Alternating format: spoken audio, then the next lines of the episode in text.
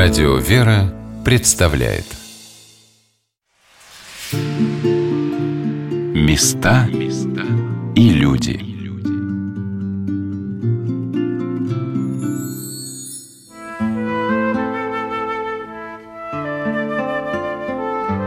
Как соединяет нас на Земле память о людях, которые внесли свой несравненный вклад в историю нашего государства – Морозным февральским утром я приехала на Ярославский вокзал в Москве и, сев в поезд, отправилась в один из старинных русских городов – Ярославль.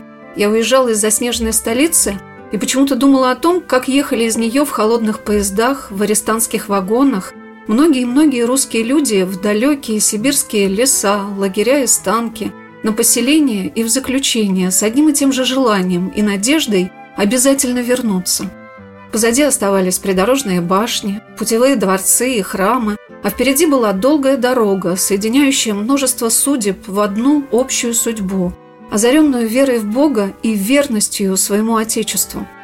Здравствуйте, дорогие друзья! У микрофона Анна Шалыгина. Сегодня мы продолжим наш рассказ о Казанском женском монастыре в Ярославле, где находятся святые мощи человека, внесшего огромный вклад в судьбу Русской Православной Церкви один из самых тяжелых периодов ее истории – это святитель Агафангел, митрополит Ярославский и Ростовский, возглавлявший Ярославскую кафедру с 1914 по 1928 год. В 1922 году митрополит Агафангел ехал по этапу в Нарымский край. Поводом для его заключения стало послание владыки к архипастырям и всем чадам православной русской церкви написанное им в дни, когда представители власти не пустили его в Москву, принять на себя обязанности заместителя святейшего патриарха Московского и всея Руси Тихона, также взятого под арест. Слова послания разлетелись по всем уголкам и весям нашей страны. Святейшему патриарху и отцу нашему Тихону угодно было от 3-6 мая 1922 года обратиться ко мне со следующей грамотой – Вследствие крайней затруднительности в церковном управлении, возникшей от привлечения меня к гражданскому суду, почитаю полезным для блага церкви поставить ваше высокопреосвященство во главе церковного управления до созыва собора. На это имеется согласие гражданской власти, а потому благоволите прибыть в Москву без промедления. Патриарх Тихон.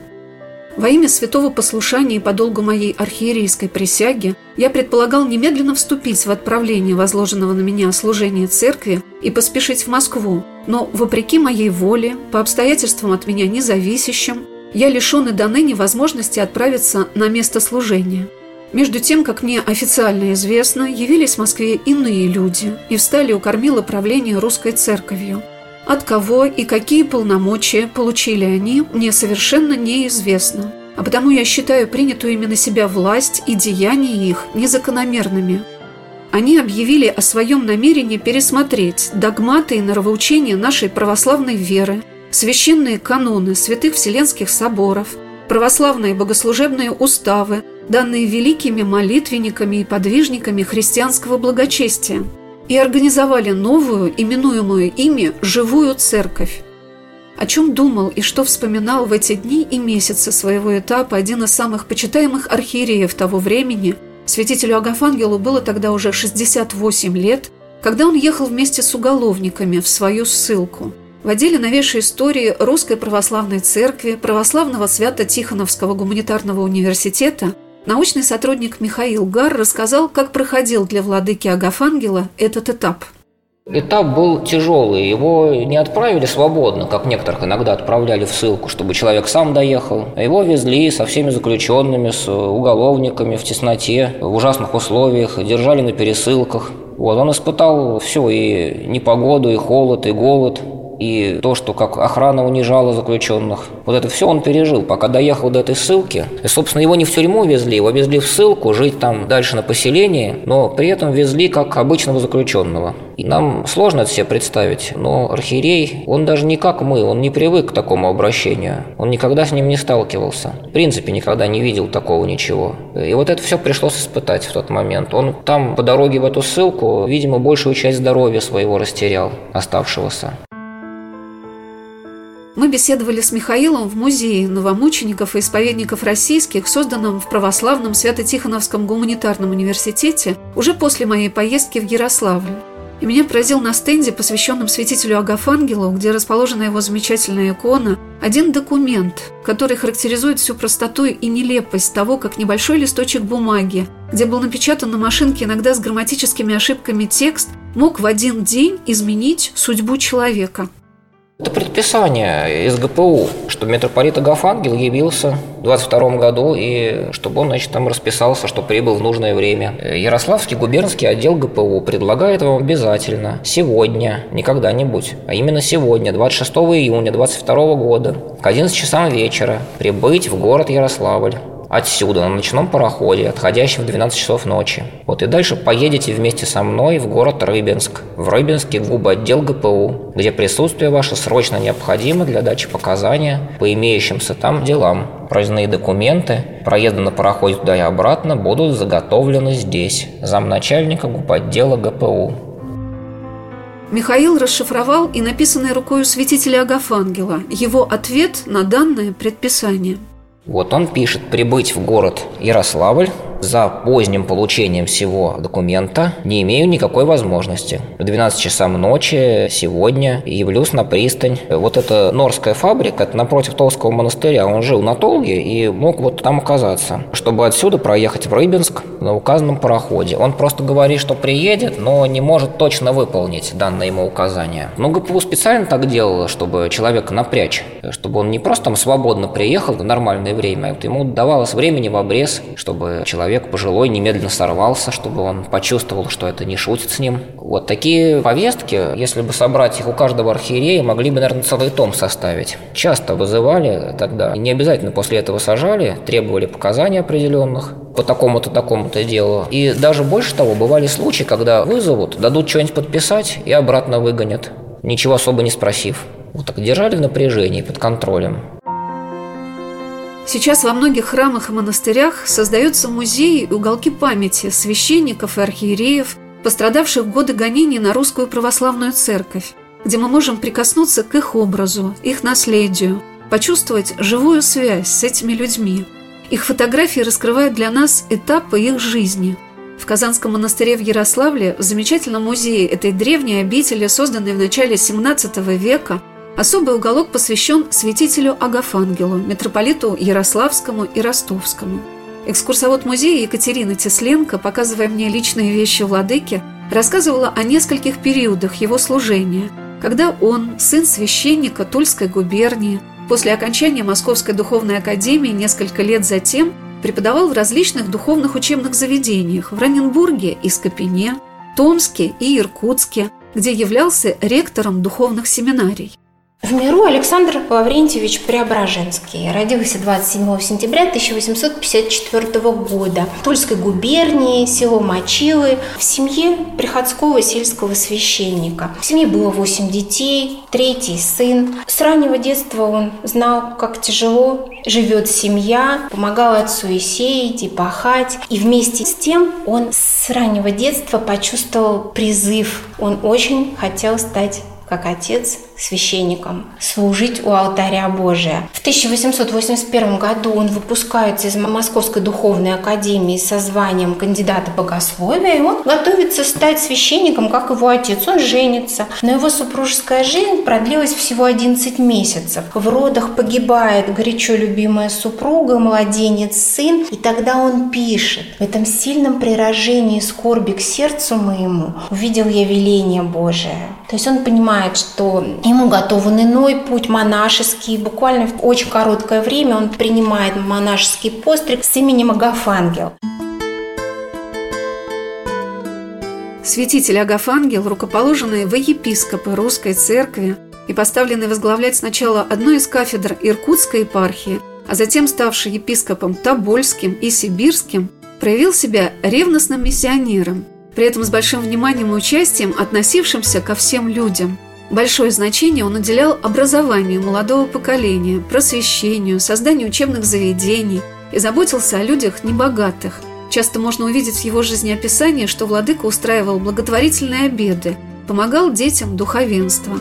Когда его переводили с сибирской кафедры на служение в Прибалтику, генерал-губернатор Тобольска сказал такие слова – Почувствуют ваше отсутствие те многие, которым вы оказывали щедрую материальную помощь, еще более те, которых вы среди людской злобы и несправедливости нравственную поддержку своею укрепляли на пути чести и добра.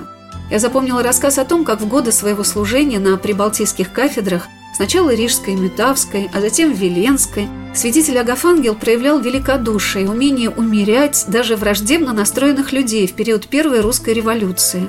Но особое попечение владыки было именно об обучении и образовании. Этот его дар проявляется и после кончины владыки его прославления в лике новомучеников и исповедников Церкви Русской. Об этом сказала настоятельница Казанского женского монастыря игуменья Екатерина. Он был очень прогрессивный. Там же он первый проехал в трамвае. И его назвали электрический архиерей. Он очень много храмов строил. И причем ну, чувствуется, что у него уровень его культуры, его образования. Он же наверняка непосредственно участвовал, какой образ будет у храма. И Рижский кафедральный собор. И в Пюхтицах тоже храм. Это же все вот при его участии строилось. Он очень много открыл учебных заведений и помогал учащимся. И поэтому он и сейчас как бы тоже помогает в всех делах, и именно в учебе. У нас очень многие свидетельствуют о том, что перед экзаменом приходит, просит помощи, и экзамен вот как будто кто-то рукой водил. Это настолько легко сдается экзамен. И он на самом деле очень такой интеллигентный, прогрессивный архиерей, и в то же время вот такой вот милостивый и дипломатичный. В образе святителя Агафангела меня восхищает его умение в этот трудный период для государства и церкви после 1905 года сохранять мир, увещевать и клириков, и мирян, прощать, объединять людей вокруг созидания, а не разрушения. Он открывал просветительские общества, библиотеки, организовывал школы и приюты. Недоброжелатели владыки испытали его любовь к детям, кого он называл милыми и дорогими детьми, которые продолжают нас в жизни, создавая живое бессмертие. И ему на крыльцо подбросили младенцев – и семья владыки удочерила двух девочек. Одна из них поехала за ним в ссылку. Когда-то давным-давно на порог его дома поставили корзинку с младенцем. Это была девочка. И свой христианский долг Владыка исполнил буквально. Девочка была принята в семью Преображенских, но так как он монах был, он не мог взять ее себе. Его брат Владимир Лаврентьевич удочерил девочку в свою семью и воспитал ее. Сохранилось много писем, потому что святитель Агафангел участвовал в ее воспитании. Сохранились письма к ней. И вот к моменту его ареста и топирования планирования. Ей было 18 лет, она закончила школу. Вы представляете, она отправляется за ним в ссылку, она устраивается работать машинисткой и получает продовольственную карточку, она спасает жизнь ему. И потом она же с ним вернется сюда, в Ярославль, и будет с ним до конца его дней. Мы с матушкой Игуменей стояли у раки с мощами святителя Агафангела, митрополита Ярославского и Ростовского – эта беломраморная рака с горельефами ангелов была сооружена потомком святителя, правнучатым племянником Алевтины, приемной племянницы владыки.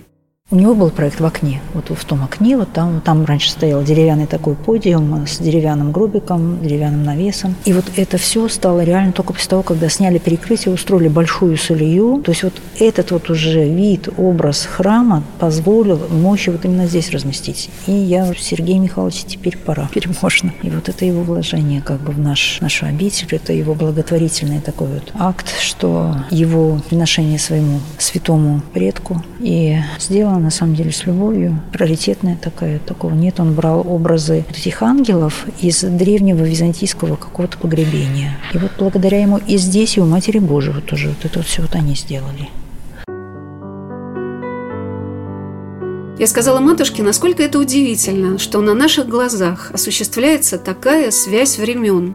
Наши современники являются потомками святых людей, священномучеников и исповедников российских – я спросила матушку, а чем, на ее взгляд, отличались эти люди, которые были готовы на подвиг ради Христа?